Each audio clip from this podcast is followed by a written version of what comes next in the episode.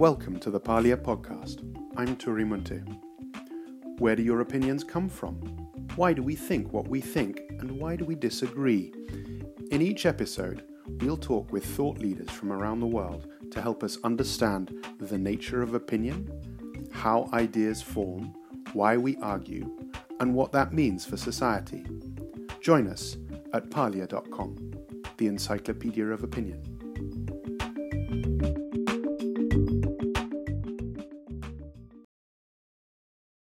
Today, we're thrilled to be talking to Dr. Oliver Scott Curry. Oliver is the research director at kindness.org and also a research affiliate at the School of Anthropology at Oxford. Oliver's an expert on morality. We're thrilled to have you with us, Oliver. I'm, I'm very glad to be here. Thanks for the invitation. Um, well, I think probably the easiest place to start, or the hardest place to start, is to ask you um, what morality is. Well, morality is, is basically a collection of cooperative rules, uh, uh, way, ways of getting along, ways of promoting cooperation, ways of promoting the common good. Um, they come in a variety of shapes and forms. These rules, some are instincts, some are intuitions, some are cultural inventions. But what they all have in common is that they help us solve recurrent social problems, recurrent um, problems of cooperation that we face as a social species. So perhaps it, we should also look at the things that you think morality is not. They are not divine rules. They are not hardwired internal precepts. They're not. What, what are the ways in which other people have understood morality, or what, what what's the novelty in your approach to describing morality as this collaborative series of rules? Right. So, I mean, there's there's probably been three or four major attempts to explain what morality is or explain where it comes from. One is that morality has a supernatural origin and they're, they're divine commands and they and our, our, our moral ideas have been put in our head by uh, a divine being, some sort of God. Um, another view is that morality is natural and we have a range of uh, they're part of our animal nature and that we have a range of moral instincts. Um, another view is that morals are just in inventions. Um, humans have invented these rules like they've invented other bits of culture and they've passed them down from uh, parent to child through fables and stories and sermons and things. Um, and a, maybe a fourth view is that morals are the outcome of some sort of rational process, some uh, rational re- reflection or uh, logical working out of the of the best way to live. Um, I don't think there's a, there's any evidence that there's any, there's no evidence of any supernatural intervention in general, let alone in our moral instincts. And for various complicated reasons, I think the the rational answer is uh, doesn't work, doesn't make sense. So we're left with uh, a combination of, of nature and nurture, basically, that um, our, our morals are partly due to our um, our animal nature, the fact that we're a social species and have lived together in social groups for millions of years and have evolved to uh, make the most of social living and, and seize the various opportunities for cooperation, for mutual gain that social living affords. And more recently, humans are, as uh, intelligent apes have invented um, some new and improved ways of cooperating and have um, passed those along too. So it's a mixture of biology and culture, genes and environment, nature and nurture. That's fascinating. Um, how, how do we how do we learn it? Therefore, how does that cultural piece get translated down? I want to ask you about the sort of the more hmm. hardwired bits, the natural pieces. But um, but mm. but how do we learn the ways how do we learn to be moral? Well, so the first answer is that we, a lot of it we don't have to learn. It comes naturally. Um, it it, uh, it it emerges. It grows naturally during our childhood, just like our um, our second set of teeth, or um, we get we get bigger, or the development of language. So in many ways, it, it comes naturally. We don't have to uh, sort of absorb it from the environment. Um, but but we also the things that we do absorb from the environment come from a variety of sources. So uh, which are not entirely known. So it seems uh, one general theory is that our our morals, our moral presets, are are sculpted by the environment we find ourselves in, in terms of um, how cooperative is the world that you're born into, and which kinds of cooperation are most prevalent or most lucrative or um, most well established. So if you're born into a society that is uh, where you live in large groups of extended kin, then the ethics of kinship and obligations to family loom larger than if you're born into a society where you live in, for example, relatively smaller nuclear families and where the, uh, the opportunities for, say, trade and exchange and, and fair dealing are more important in your life and more more lucrative, and hence where the ethics of fairness and reciprocity loom larger. So we we come with a lot of the morality built in, a lot of the settings built in, but they are fine tuned and parameterized by the world that you find yourself in. Um, and there's and there's also uh, going back to the fact that humans invent different ways of doing things. There's also different local cultural traditions that you that you pick up in the same way as you pick up different cuisines or ways of cooking that vary in in a more contingent way between um, different places. So again, it's a mixture of um, your your sort of your animal instincts, the responses to the environment you find yourself in, and the culture you inherit. I'm just struck as you talk about the differences in culture, which I want to come on to in a minute. Um, have there been any good moral histories? By which I mean, um, could could you could you map a moral history of the, of Britain, for example, looking at the various different ways in which our societies were has has been ordered, um, and the different moral injunctions or the or the the, the the the greater weighting of certain moral functions depending on those societal structures? Well, that um, that's a yeah, that's a good question. I'm not aware of of, of a good one, um, although that that would be it would be good to good to have one. Um, I think there hasn't been there. I suspect there couldn't have been one because we haven't understood morality as well as we do now in the past. So it would be difficult to write a really sort of detailed history of the rise and fall of these different um, types of cooperation and types of morality. I think the, the, the relevant material I have seen is on a on a broader scale of a kind of shift.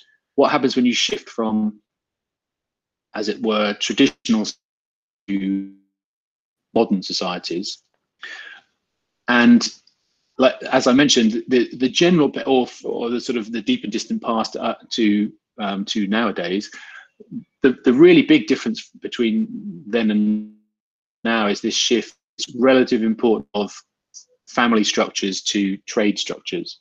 Um, uh, so you you go from relying on and feeling obliged to the in, in, traditional societies you you are obliged to fairly stable, well established, familiar relation people relationships with people with who are familiar to you, your family, your village, your your chief, as it were, um, and the transition to modern societies is the destabilizing of those relationships. They become more fluid and uh, less established, and so it shifts. Your relationships shift to the the benefits of um, of trade and exchange, and how to make new friends, how to meet new people, how to make the most of living in a more mobile, mixed up society. So, I think sometimes it's called the shift from status to contract.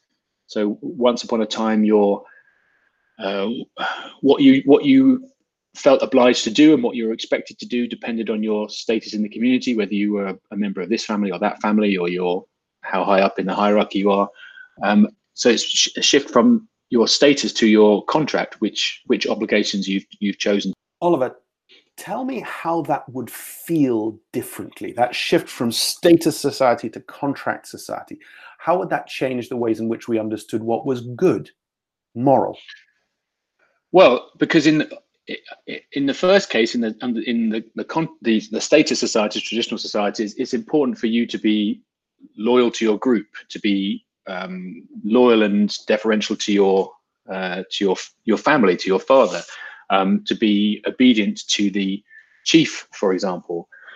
Um, so it's it's it's an and to be uh, to be heroic and brave and display your virtues through um, daring do and and uh, warfare and um, by being the, the bravest warrior and killing the most of the of next door's tribe. So it's a, it's an ethics of it's of kinship, ethics of group loyalty, ethics of um, of of bravery and of deference. Um, when you move to uh, to more mobile societies, those things don't disappear altogether. I mean, people people still have those intuitions. They still recognize that those are moral concerns, but they lose out relative to the ethics of um, uh, of reciprocity, of impartiality, of um, of fairness.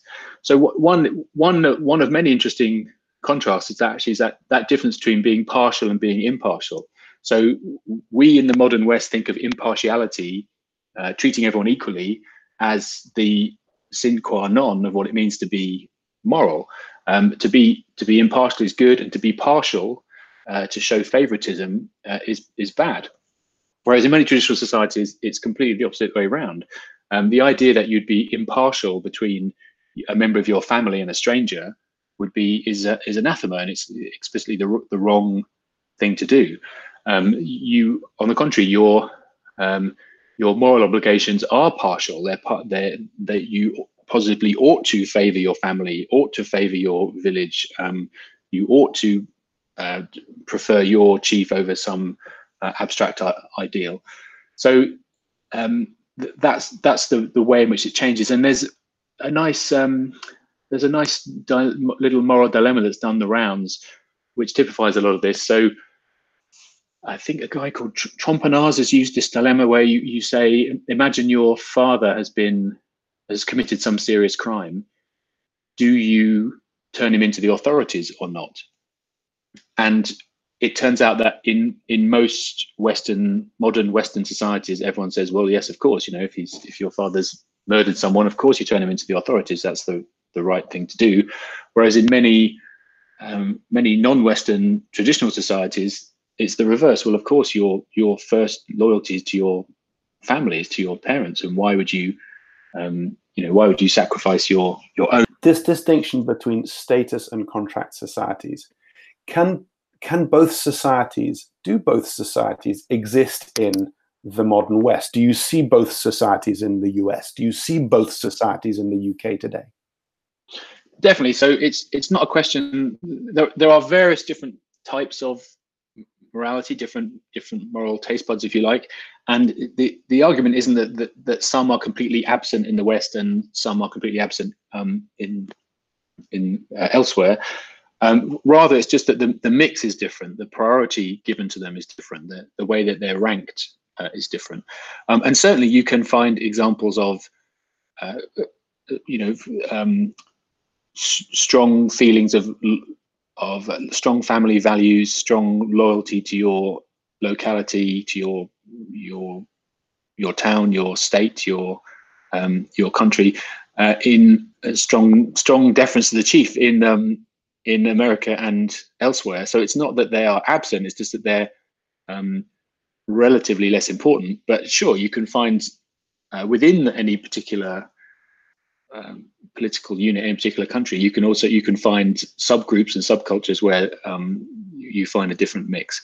Um, one of the uh, Jonathan Haidt's work on moral foundations was originally motivated by trying to look at the differences between, for example, liberals and conservatives in the US, and he argued that, and, and he that's roughly what he found that liberals and conservatives differ on how important they place um, your obligations to your to your um, to your country, to like patriotism, for nationalism, patriotism, for example, um, and how important it is to defer to authorities, with conservatives deferring, uh, tending to defer more, and conservatives being more um, religious as well. So there has been some work looking at the different moral complexions of liberals and conservatives. Um, it hasn't entirely withstood critical scrutiny. And more recent work, and some of I'm only just beginning to get into the area of morals and politics, but more recent work and some of our initial work suggests that there there is a there certainly does seem to be a difference between liberals and conservatives, but the difference is closer to what I was saying before that conservatives. It's almost as if conservatives prioritize conserving the relationships they have, the established relationships they have um, with, with, family and group and uh, compatriots and things, um, whereas liberals are have fewer of those established relationships and are more interested in uh, seeking out and establishing new relationships, um, are more sort of entrepreneurial, uh, if you like. So the conservatives conservatives are are more family oriented and more loyal to their groups because they have families and are more um, connected with their groups, whereas liberals are um, more individualistic in the sense, uh, not in the selfish sense, but in the sense of, um, in the contractual sense of um, choosing the relationships that they, uh, choosing the relationships they have and seeking to turn them over to um, improve them and try out new configurations. I'm struck that, there, that there's a there are differences inside nations or societies themselves between status ones and contract ones to use your terms here. But i am also struck by the fact that there's also possible generational cleavages between those two. Do you see that do you have you, have you seen that? I'm, I, I can i can imagine a society as it moves from a status to a contractual um, understanding uh, of relationship um, that would have a major generational fracture between between those two yeah, I have. Uh, so I haven't worked on that directly. I mean, one thing that you'd expect is, and seems to be the case, is that people become more conservative as they get older. Um, apparently, it's uh, the switch point. I read recently the switch point is somewhere in the early four in your early forties. That's the typical. That's the typical tipping point bet- between being left wing or or right wing. Um, and that's not surprising on this view because you know you accumulate relationships and obli- obligations as you go. And when, as you are older you have um, you know and you start a family and you settle down somewhere you have you have you have more relationships to conserve whereas when you're young free and single that that isn't the case. Um, so there, there does seem to be a not so much um, a cohort effect but just an age effect that um, younger people and older people are differently situated. That's part of it and brackets edit this bit. There was another. I was going to make another point, but I've forgotten what it was. Um, yeah, there were two things. One, one there was the piece around um, that shift, sort of becoming more conservative, becoming more status based yeah. as you get older. But I, the question I was asking you whether I don't, I don't know, 19, 1945 to 1960 is profoundly status, and then from 1960 to 1980 is contractual. I was, I was asking you about this shift from um, a generation generational cleavages between approaches to um, relationships. Right. So you, so you okay. So you you certainly would expect and see some difference between the the old and young. And sure, I haven't, I don't know for sure, and I haven't worked on this, but yeah, you, uh, in theory, you would predict that people who have spent their formative years in different facing different problems or different cooperative opportunities might carry those values through the rest of their lives. So if you if you came of age during the Second World War, where the people of your country had a huge mutual interest in self-preservation and you had to work together, it was a matter of life or death whether you worked together or not. Those communal values um, might persist afterwards, long afterwards. Whereas if you came to a came of age in a society where uh, your country wasn't facing that huge communal external threat, and you, in, if you came to age in the 80s, where y- your success depended on being being a wheeler dealer and making the best deals, getting the best bargains, then similarly, um, th- those values might stay with you too. Can I ask you, Oliver, what actually happens in our head with these in our heads with these moral decisions. Is is is a moral decision is a moral thought different from a rational thought? What what's the sort of psychological mechanism of of morality? Right. Uh, well, that's you're asking all, all, the big questions. Um, well, I mean, to a first approximation, people are not sure. They don't like, so I can't give you a definitive answer. But but broadly speaking, I don't think morality, our moral decisions, are radically different to decisions we make in other areas, um, in the sense that there's a range of outcomes that we value, and we have a range of tried and tested uh, strategies, heuristics, rules for bringing about those outcomes, for promoting the interests of the people we care about, or um, uh, establishing not not being cheated, or um, establishing a reputation as a uh, as a heroic person or something. So we have a range of values, um, cooperative values. We have a range of strategies for bringing them about, and on top of that, we can engage in a bit of instrumental reasoning, a bit of calculation about which um, which of the options in front of us are going to bring about the, the best outcomes for us and the people we care about. So it's the same as if you're, you know, it's not it's not radically different to choosing what you're going to have for dinner or or where you're going to live. Um, uh, it's uh, it, it's a bit more complicated because it involves other people, and other people are complicated. But in principle, it's no different. So there's a range of things that we want, cooperative outcomes, and we we strive to achieve them in the way that we try to achieve other things that we want. So, I mean, is there a thing called conscience? Uh, yeah, I think that. I mean, conscience is a is is a name is a label that we attach to a co collection of these mechanisms, these cooperative impulses. I mean, in addition, humans have a few upgrades on their moral psychology. It's it's not only these uh, sort of ancient um, moral instincts. There's a, there's upgrades in terms of things like theory of mind, being able to think about what other people are thinking, is very important in our in our moral decision making. Not least because it en enables us to do things like distinguish between uh, if somebody hurts us, we can distinguish between whether they did it on purpose, was it whether it was their intention to hurt us, or whether they did it um, whether it was an accident and we can treat them differently as a result. It also enables us to think about what other people are thinking about us and how they might uh, view us and how they might view our actions. So that that seems to be another aspect of conscience, the, the little voice inside that tells us that someone else might be watching. Interesting. Okay, yeah. Um, perhaps a very dumb question, but um, on the premise that there is no um, big guy telling us, dictating morality from a cloud somewhere, and purely is cooperative. Um, and it's pure. It's it, it, it, these are these are socially constructed rules which have, have been around so long they've embedded also into our nature. Um,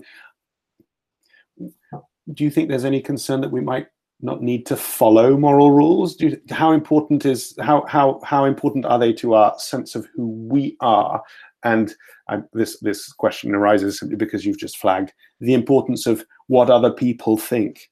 How important is that what other people think, or is actually our performance of our own morality intrinsic to who we think of ourselves of as people? Okay, um, I mean, cool. So I all I find that all talk of morality can get a bit confusing and and um, mystical and magical and so on.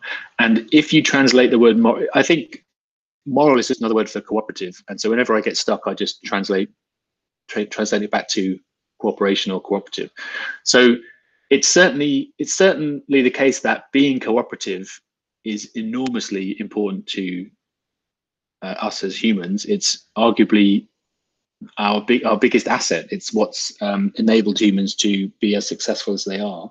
So it's fan- and and that's reflected in our internal value structure. I mean, being um, being a part of a of a successful cooperative unit, um, having successful cooperative relationships is there's almost nothing more important than that. And to miss out on that is the big sort of the biggest opportunity cost possible, and that is reflected on how that explains why um, morality is so important to us and why we value it so much and why we strive to be seen as good people and why we are so motivated to punish bad people um, and think of it as so important. So I don't think I don't think that's the importance of cooperation and hence morality is not going anywhere.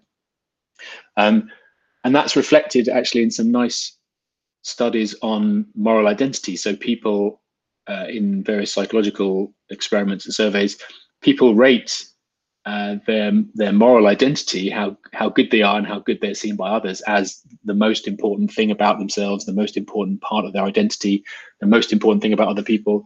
There's some, excuse me. There's um, some studies by. I'll have to look up the name. I'm sorry, uh, Turi, but uh, I want to say Nina.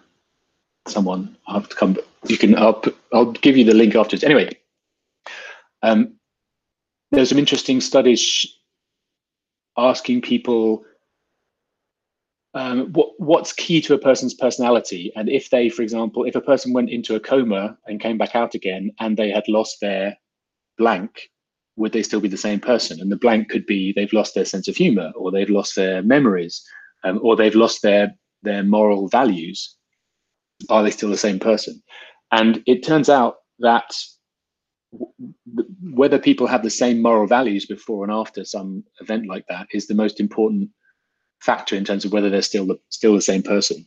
They could lose their sense of humor and forget who they are, but if they have the same values, if they're still a, a good person in the same way, then they're, um, they've uh, that's the they're, they're still the same person. They're still that, that's what's made that's the that's what their personality is made of, as it were. Amazing. And that yeah. make and that makes sense from this um, cooperative point of view. I hear you. So um, moral equals cooperative, and um, the, yeah, the easiest way to take the hocus pocus uh, Yes. out of it.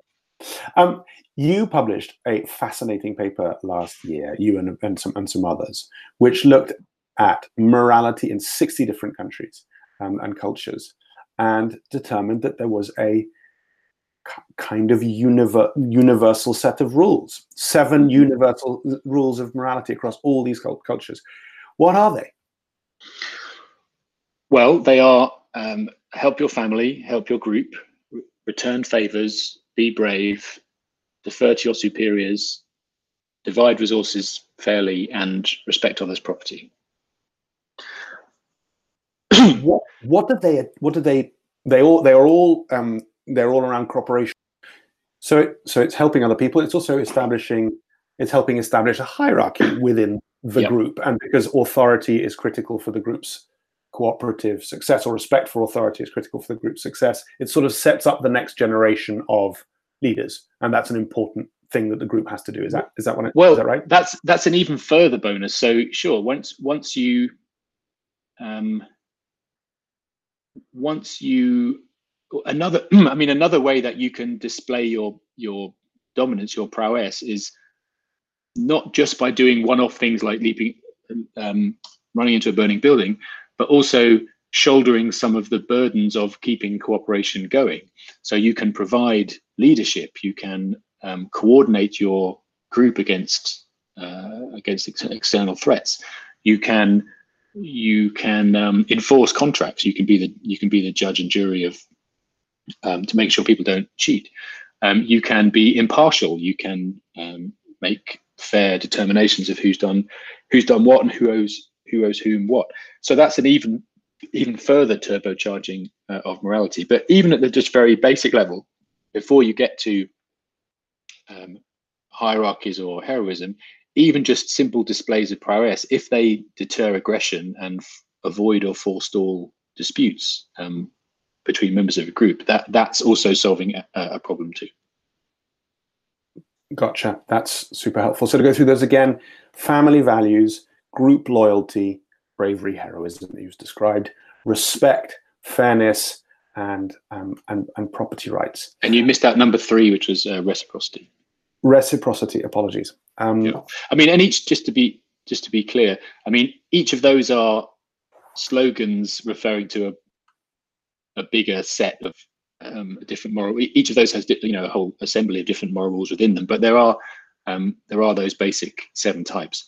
So it, we lots of people have said that morality has something to do with cooperation and promotes cooperation, but what they haven't done is use uh, game theory to identify well what what are the different types and just textbook game theory, textbook evolutionary game theory tells you that there are at least these seven types. Um, there's there's kin altruism, there's coordination to mutual advantage, there's um, there's social exchange, there's uh, hawk, and then there's hawk dove contests in which you can resolve contest. Com you can resolve. There's conflicts between uh, individuals that you can resolve through displays of hawkishness, like heroism, um, with with the companion displays of deference, dovish displays of deference, and you can divide. You can resolve disputes by dividing the disputed resource um, or respecting prior ownership. So these are just textbook examples of evolutionary game theory, textbook examples of different cooperative strategies. And once you just list those different types, uh, you just you can you can just read off um, from those strategies. You can find, or rather, you can find examples of various moral philosophers and others at various times extolling the virtues of those different traits. So whether it's Confucius talking about the importance of um, the importance of the family, um, or it's um, Papchet's talking about the importance of, of group loyalty or unity or solidarity, um, whether it's social contract theorists um, arguing about the, the importance of um, doing, you know, keeping your promises and paying your debts and doing doing what uh, doing what you owe to other people. Um, virtue theorists talking about um, heroism and fortitude and humility and deference.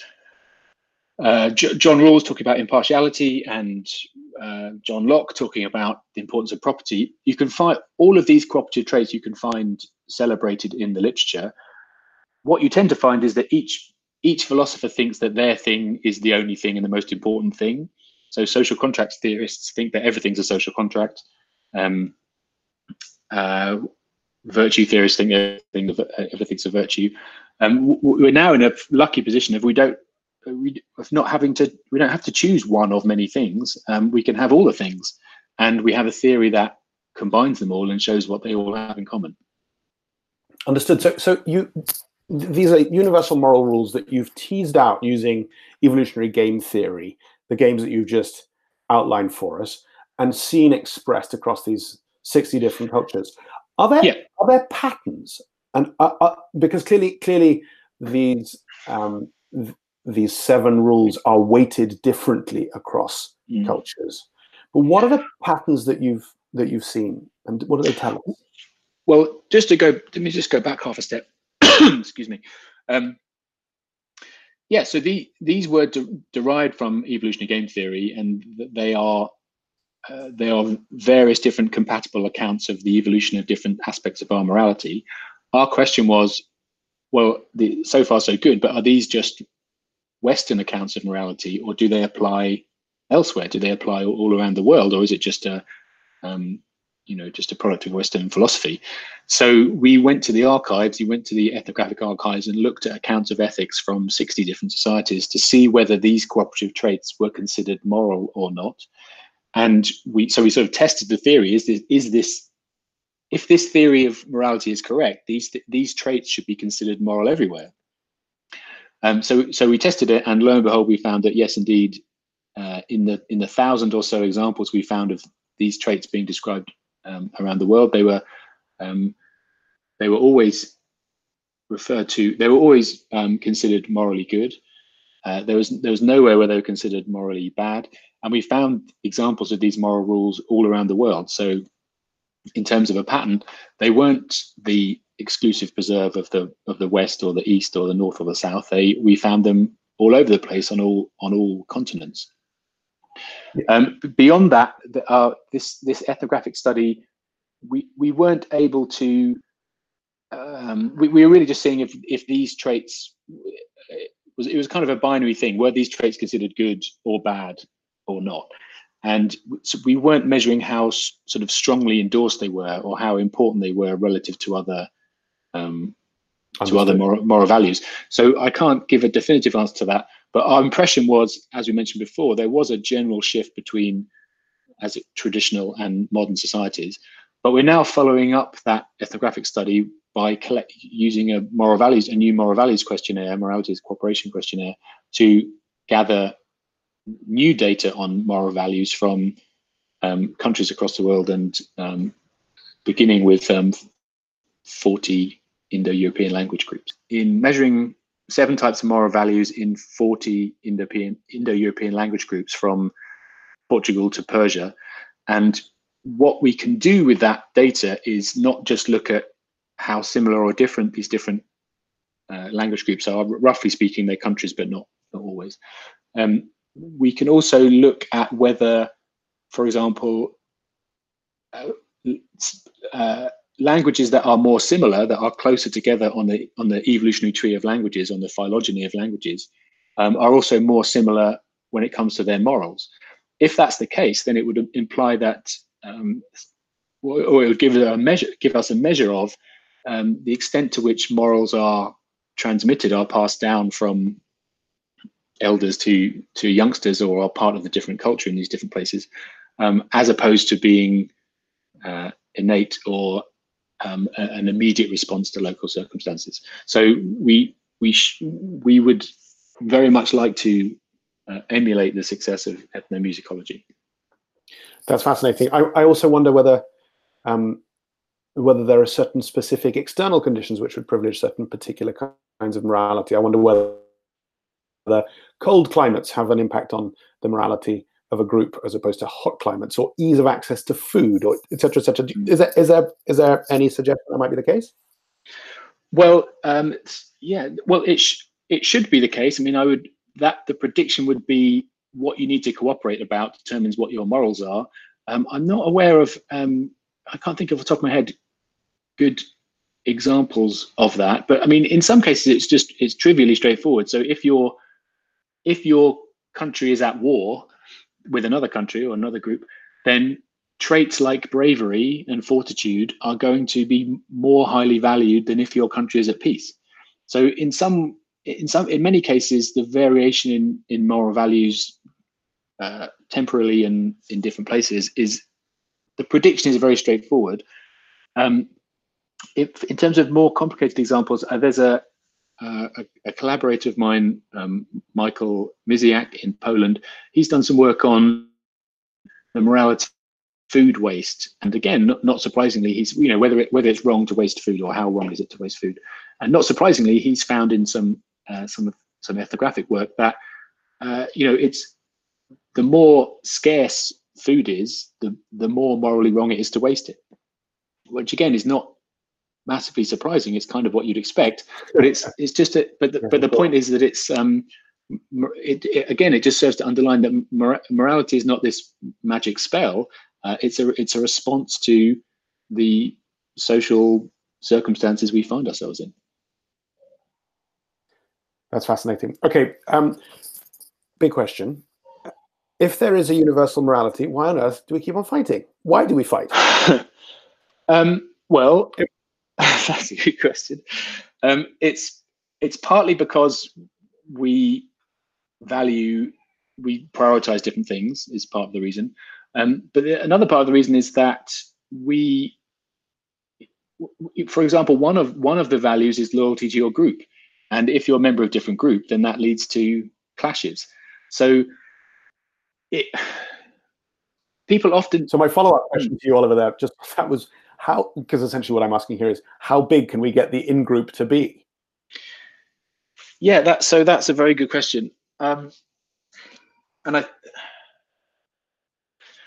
so pe- people it's interesting. So people often start with a kind of you can start this discussion with a kind of cosmopolitan view that everyone everywhere is equal and we're all part of the same team. And to fall short of that and to be partial to your your country, for example, is a is a moral failing. Um, I tend to see things in a more sort of glass half full way, in that we've started off from uh, very small groups of not that long ago we were all living in very small groups of people and in of a few hundred or a few thousand and in fairly short order we've managed to scale that up from a few thousand to a few million or a few tens of millions to the extent that people feel some um, affiliation or affection for their countries, for example. So that's uh, that's a huge. Uh, we, we, it's no longer the case that I only care about people in Oxford. for example, or even in Oxfordshire, or even in England, I might I might now care about if I'm a, if I was nationalistic, I would care about everyone in um, the UK, and I might do so more than people far away with whom I don't interact. So, to me, that's an enormous accomplishment to scale it up to that to that degree. And and sure, we could we could keep going, but you don't. Um, and that is a worthwhile thing to do. Um, but you don't get it for free. You can't just magic it into existence. You have to create the the scaffolding, as it were, to get us up to that point. And organizations, you know, international organizations like the UN or the EU or um, what have you are uh, obviously are attempts to do that, um, and they can they can succeed more or less. But um, uh, it's yeah, it's it's not easy. And as um, I think as Rousseau said, you can. Uh, you can you can stretch. I'm mixing my metaphors here, but you can stretch the social contract so far that it, like elastic, it becomes too loose, um, and there's a sort of uh, an optimal point. But I'm um, given our success so far uh, in getting it up to the millions, um, I think that there's lots of lessons to learn to, to for carrying it forward. So, um, would it be very useful for us to encounter a slightly nasty but not too dangerous alien species for all of us to club together and go and become team team human against the the, the little green men? um, well, um, so that would have some advantages. That would have some benefits, but you'd have to weigh against the costs of a, um, hostile alien force. So it'd be difficult to um, to trade them off. And also, I mean, there are um, there are costs to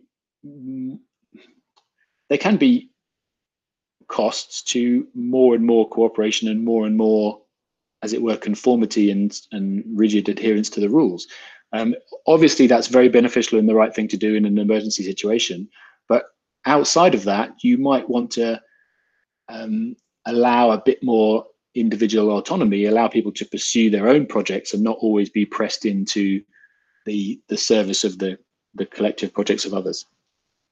That's fascinating. Um, I, I, mean, there's a there's a there's a sweet spot. There's a sweet spot, and where that is, where that sweet spot is, first of all, it's constantly moving, and secondly, it's not always easy to discern.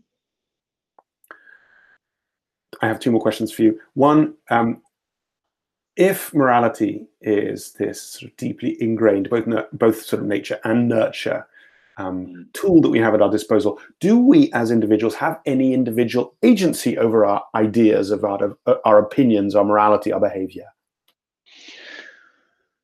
Um, well, is there such a thing, therefore, as an as individual morality? Can you describe somebody as moral, or are they just simply performing a series of functions? Well, I mean, put it this way: Do you have much control over your taste buds, over what things you know taste good to you? Um, on the one hand no you don't. That's part of your physiology. It's part of what you need to su- survive and thrive and they're kind of a given. On the other hand do you get to decide what to have for tea? Yes you do so they're not they're not they're not necessarily antagonistic so similarly when it comes to morality you know we have uh, we have our moral taste buds we we can't most of us, not not everyone, but most people most of the time are motivated to do good. They want to, um, they care for their families, they feel affections for their group, they want to return favors, and so on.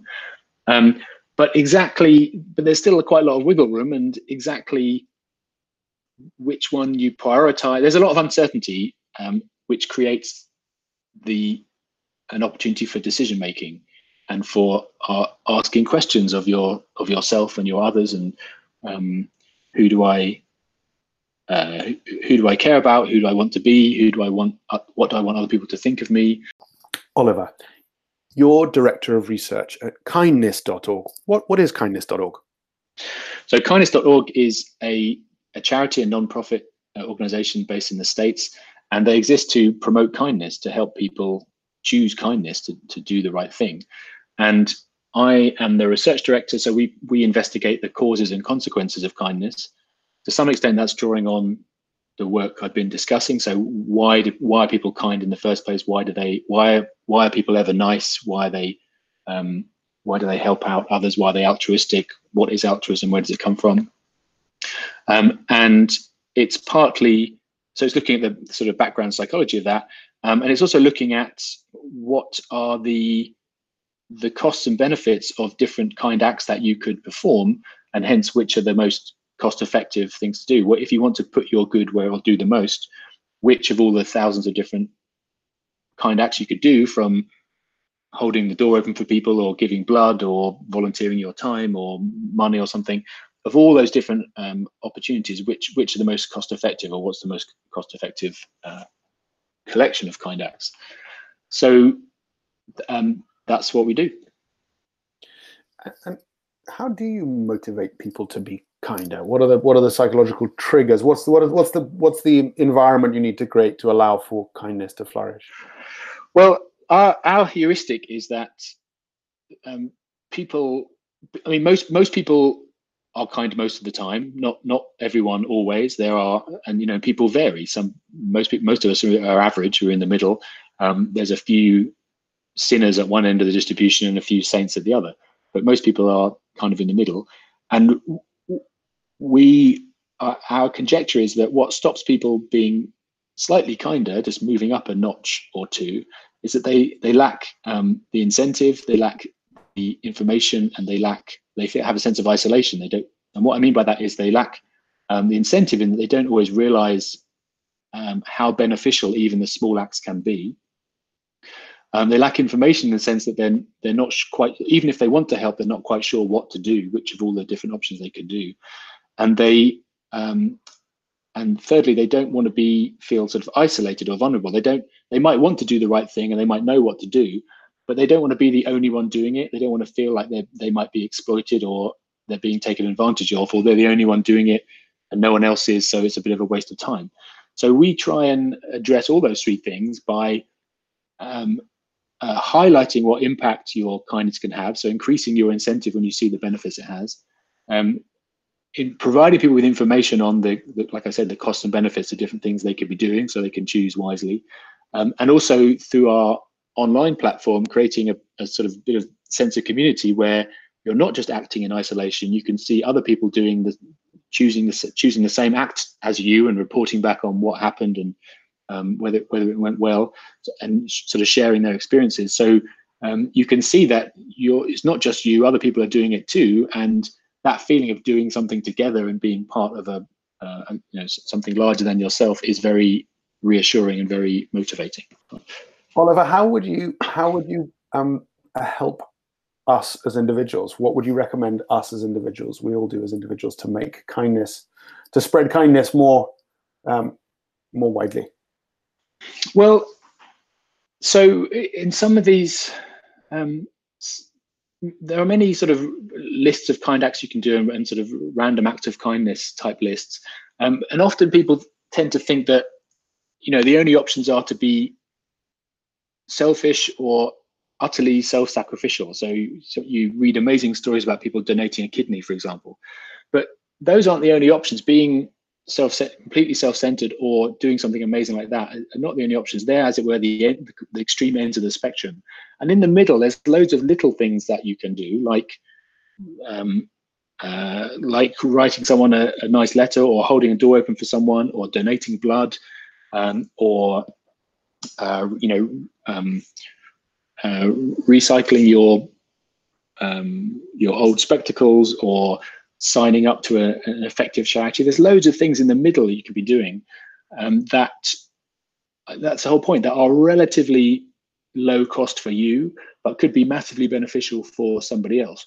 So um, I would encourage encourage people not you know not to feel they fall short of the extreme measures, but rather to find the level of kindness that they are comfortable with um, and and see choose kindness seize the opportunity when it presents itself. So that moment when you're um, you're deciding should i should i stop at this this person seems to be in a this person has dropped all their shopping on the floor or something um, should i should i stop to help them or should i just i'm a bit i'm a bit late i'll just keep going. In those just little moments of uncertainty. Just expect where it could go either way.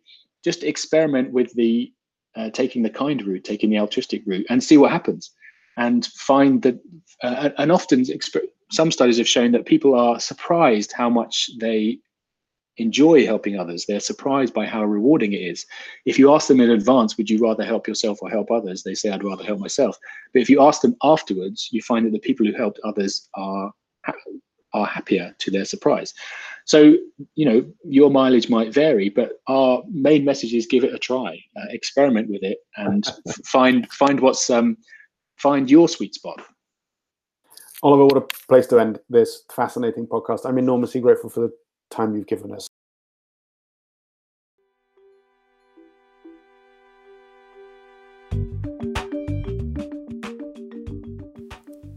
That was the Parlia podcast from parlia.com, the encyclopedia of opinion.